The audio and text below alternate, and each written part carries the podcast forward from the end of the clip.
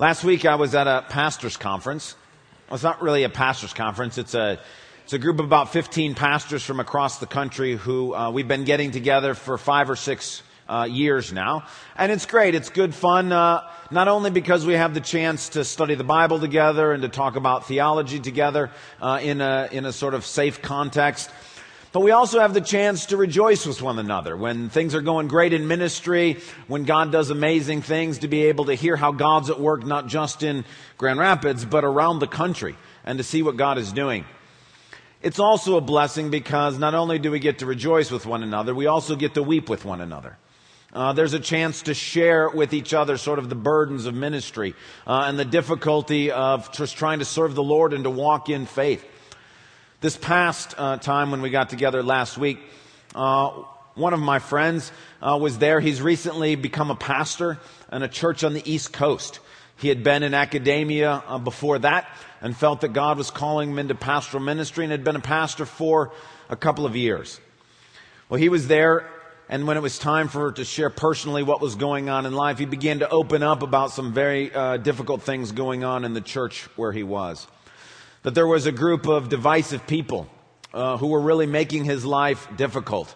Uh, they began to question everything that he was doing, began to uh, put up blockades, a hindrance to him. And it was really a very hard thing. And he was trying the best he could to sort of lead and guide this church. Uh, but uh, these people were not interested in having him take the church forward. It got so bad that at some point he simply had to call the denomination that he was part of and say, Look, I need help. So the denomination came in and they investigated everything and they documented everything. And when they were done, the denomination concluded that really, for the most part, the pastor, my friend, was in the right and that those who were being divisive were in the wrong. Now that was incredibly assuring and reassuring and helpful for my friend. This person also, uh, though, in the report that he received, after they got done saying that he was, for the most part, right, they gave a list of helpful suggestions uh, that he could keep in mind for next time. Better communication skills, process things, uh, really useful stuff, I'm sure.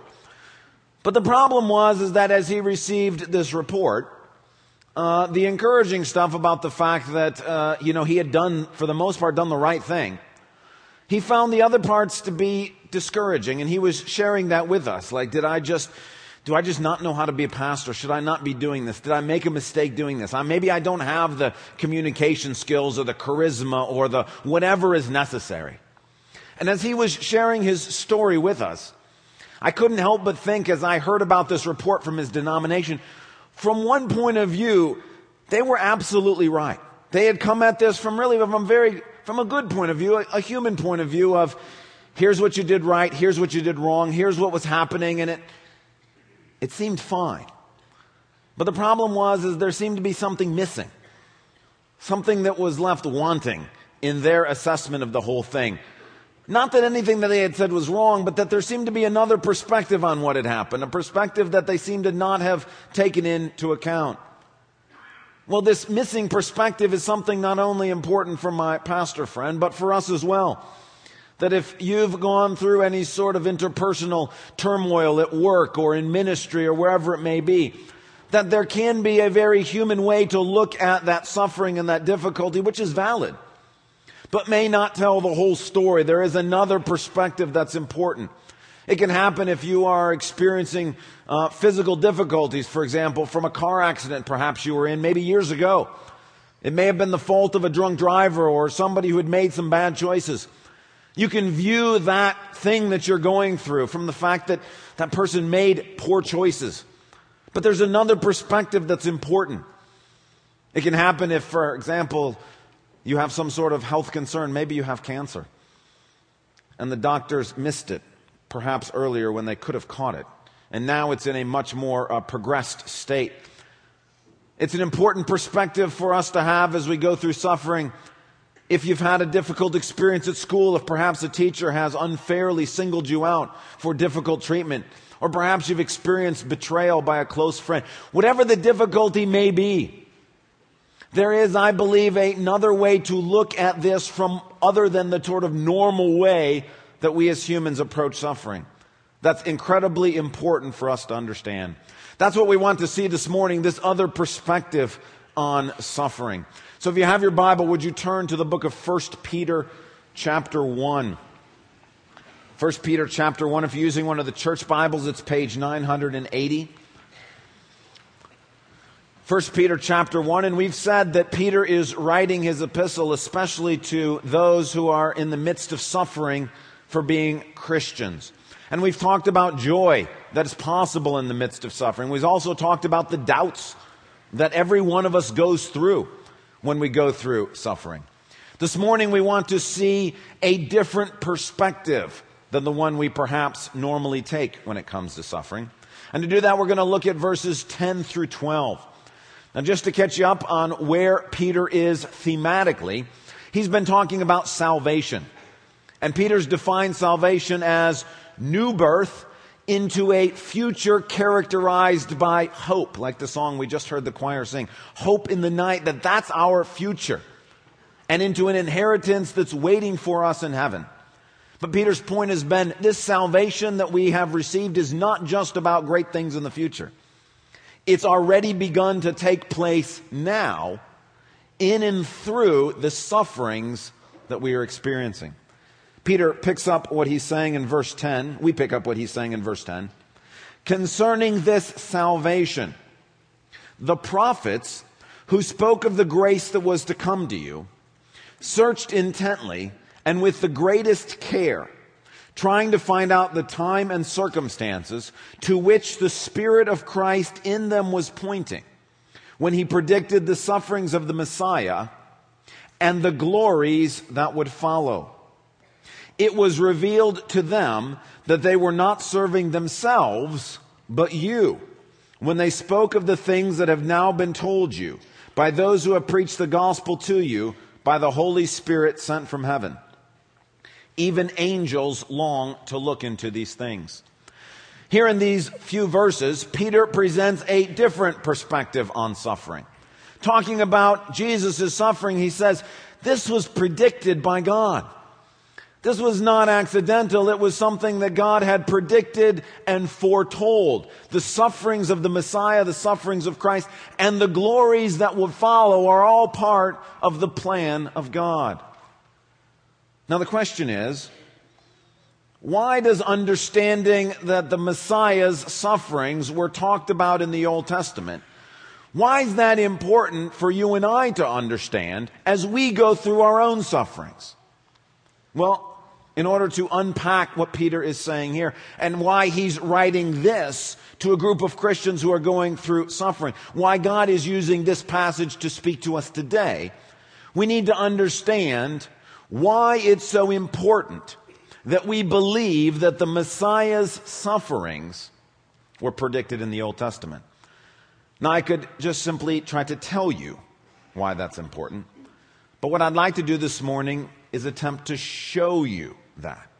And to do that using the example and the teachings of Peter himself.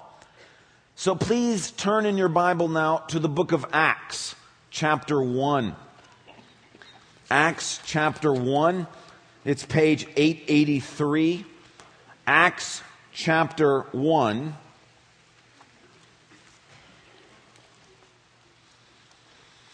What we're about to look at is the first time that anybody addresses the group of believers in Jesus after Jesus ascends to heaven.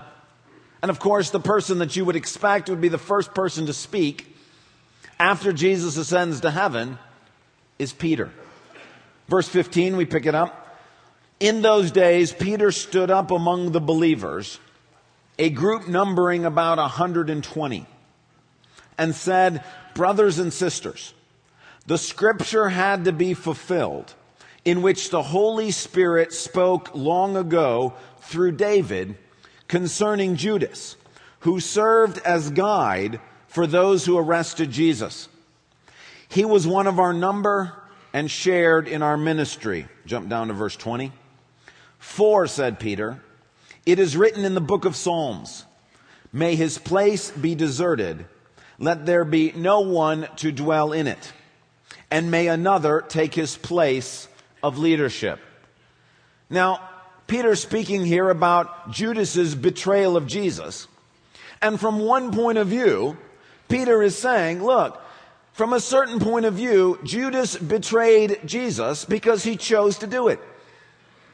He chose of his own free will to betray Jesus. But inherent in what Peter is saying is another perspective on that same event, which is that all of this was predicted by God. It's part of God's plan that Jesus would be betrayed by Judas, and this betrayal was predicted a thousand years before Jesus ever came on the scene. That it was written down in the prophets. That this is part of God's plan for how salvation was supposed to happen. Turn over to Acts chapter 2. We looked at the first time anybody addressed the Christian church after Jesus' ascension. We now want to see the first time that anybody speaks to non Christians on behalf of the church after Jesus' ascension. And of course, the most likely candidate to do that is the Apostle Peter. And we pick up what he's saying to the group of non Christians gathered at Pentecost in verse 22. Fellow Israelites, listen to this. Jesus of Nazareth was a man accredited by God to you by miracles, wonders, and signs which God did among you through him, as you yourselves know.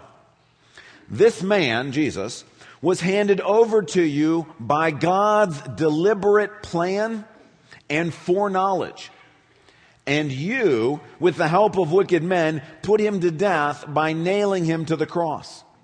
But God raised him from the dead, freeing him from the agony of death because it was impossible for death to keep its hold on him. David said about him, and then he goes on to quote the Old Testament prophecy that predicts Jesus' crucifixion and resurrection. And here's the idea same thing as in chapter 1.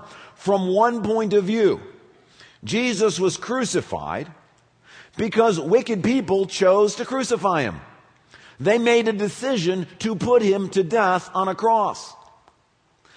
But from another perspective, Jesus' death is part of God's plan.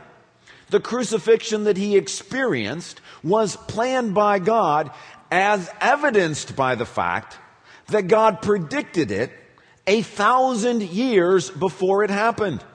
That it was written down in the Old Testament a thousand years before it came to be that Jesus would be crucified and raised from the dead. Turn over to Acts chapter 4. We're now going to see the first time that any Christian addresses a hostile political group. And as you can imagine, the person who's going to do the addressing is Peter.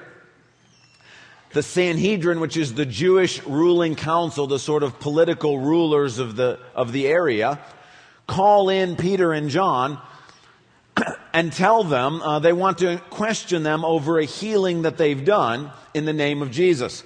In Peter's response, he says in verse 10 of chapter 4, as he's speaking to the Jewish ruling leaders, then know this, you leaders, and all the people of Israel. It is by the name of Jesus Christ of Nazareth, whom you crucified, but whom God raised from the dead, that this man stands before you healed. Jesus is the stone you builders rejected, which has become the cornerstone. Same idea. From one point of view, Jesus' rejection is a result of the fact that Jewish leaders chose to reject him.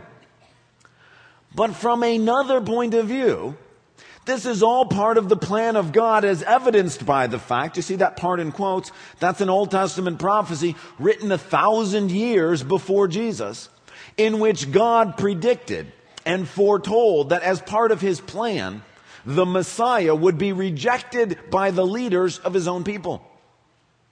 And the point is, is that you can view all of the things that happened to Jesus, his betrayal by Judas, his crucifixion, his rejection by the, his own people, you can view them all from one perspective. Jesus was betrayed because Judas chose to betray him. He was crucified because wicked men chose to crucify him. He was rejected because leaders made a choice to reject him. That's a very valid perspective on what happened to Jesus, but it's not the only one. And Peter says when you view this from another point of view, you realize that the betrayal, the crucifixion, and the rejection are all part of God's plan for Jesus as evidenced by the fact that he wrote this stuff down a thousand years before it happened. It's not just an accident.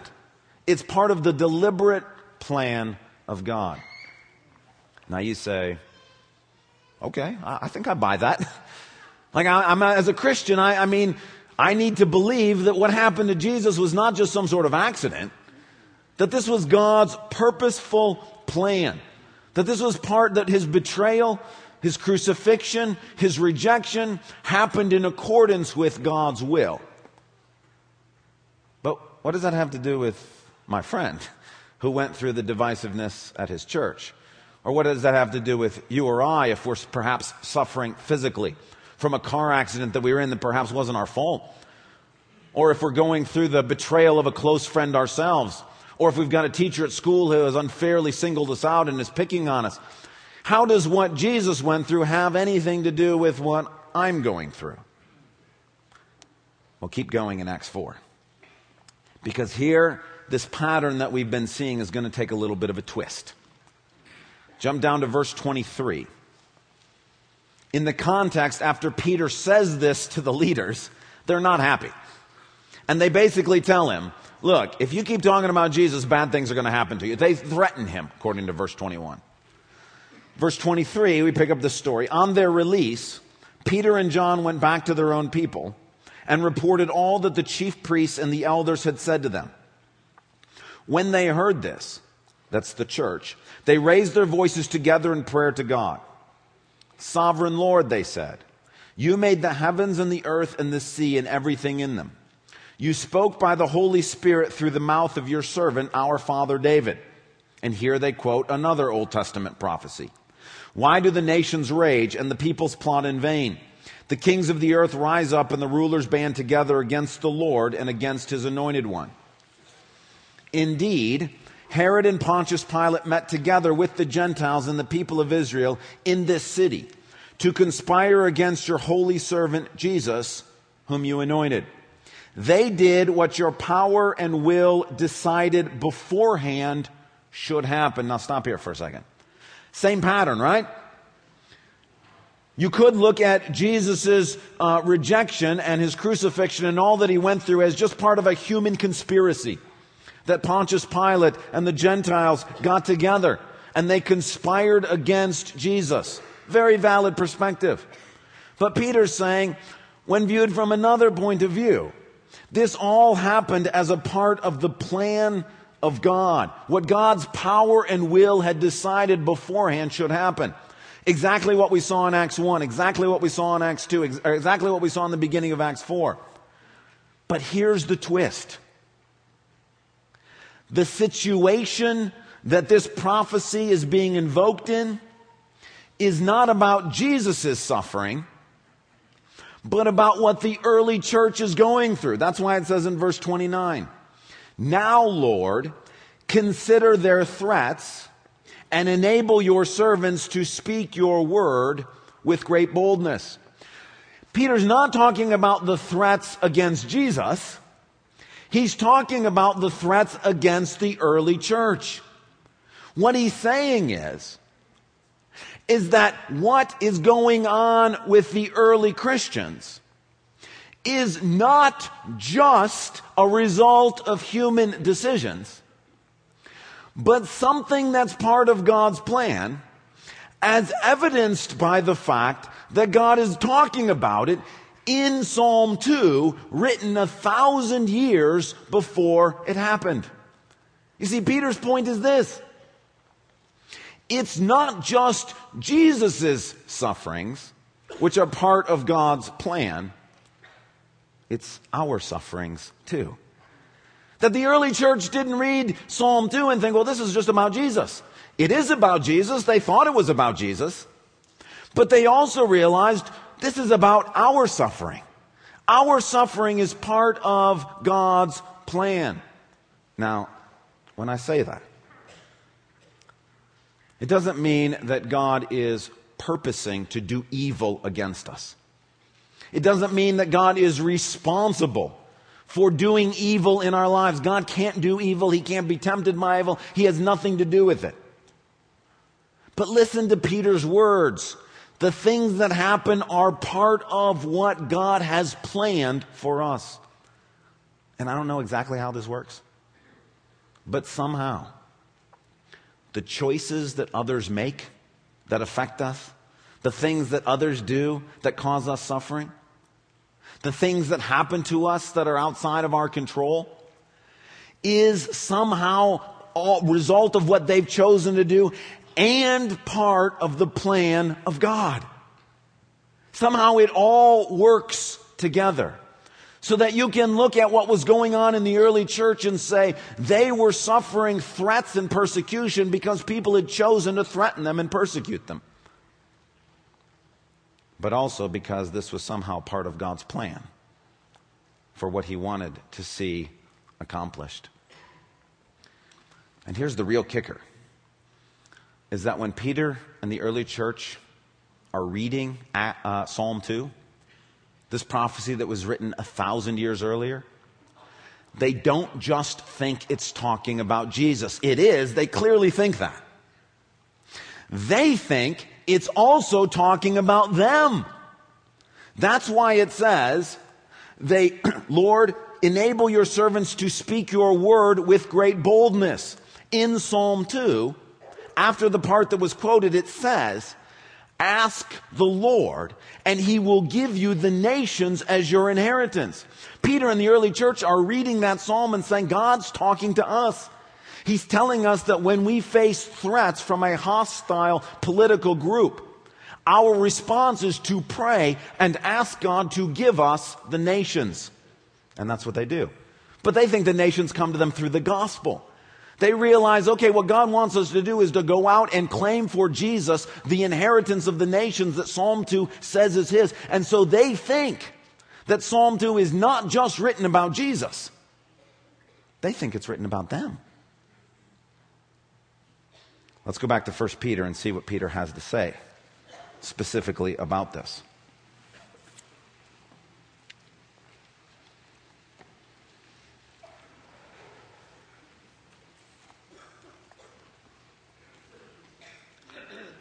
Back to Psalm, or sorry, back to 1 Peter 1, verse 12.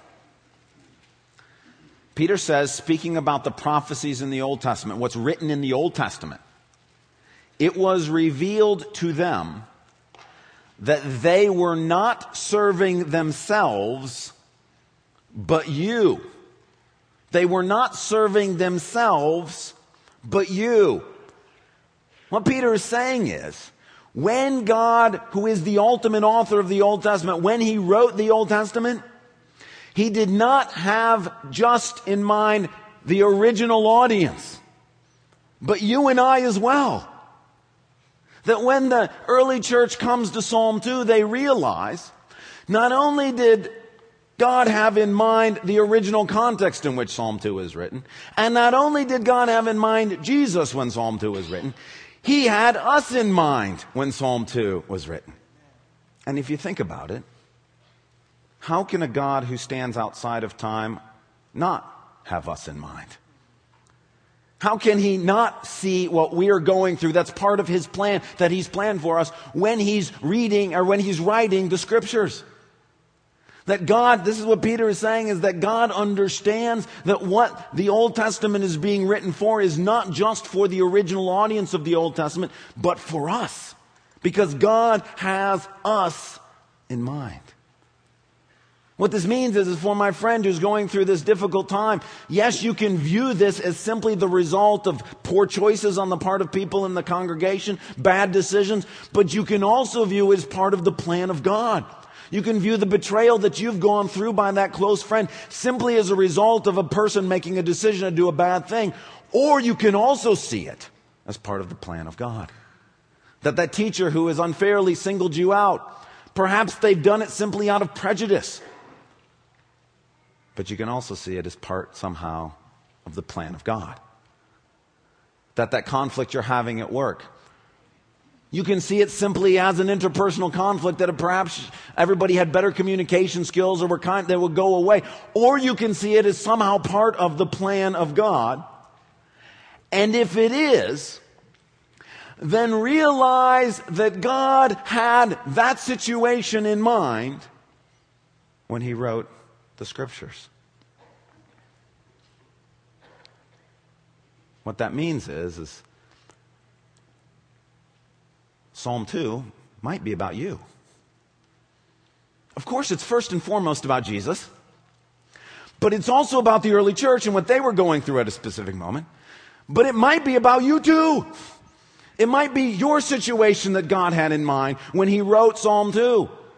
not only the original context, not only Jesus, not only the early church, but also you and me. So here's the advice I gave to my friend. It's the same advice I give to anybody who's in the midst of suffering because it's the advice that others have given to me and that I have followed and have found to be the most beneficial advice. And it's this when you're in the midst of difficult times, result of something somebody's done to you, a result of a health scare, result of whatever it is that you're going through. Pick up your Bible, start reading in Psalm 1, and don't stop until you find your psalm. Start reading in Psalm 1 and don't stop until you find your psalm. Every one of the passages we looked at from the book of Acts are all from the book of Psalms. That's where they're all quoted from. When I say the prophecies a thousand years, they're all from Psalms. Now you can do this with any passage of the Old Testament. You can do it with any passage of the New Testament. I can tell you pick up the book of Matthew and keep reading until you hear God speak to you through Matthew. But if you want to narrow it down, if you want some place to start in the midst of suffering, my advice is start with Psalm 1 and keep reading until you find your psalm. And what I mean by finding your psalm is when you read that psalm and all of a sudden you go, I think this is written for me.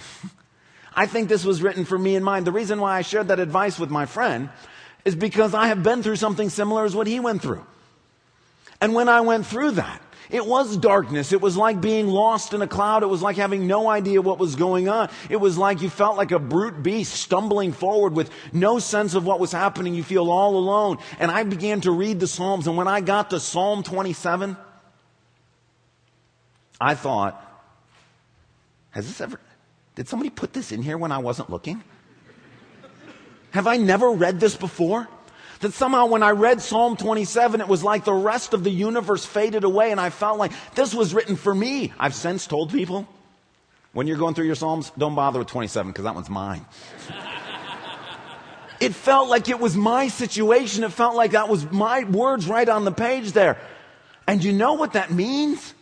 When you're going through something and you think, well, maybe it's a result of stuff that I didn't do right, or maybe it's a result of the fact that people, maybe it's just dumb luck, when all of a sudden you see your situation written thousands of years before you came along, you realize it's not just dumb luck.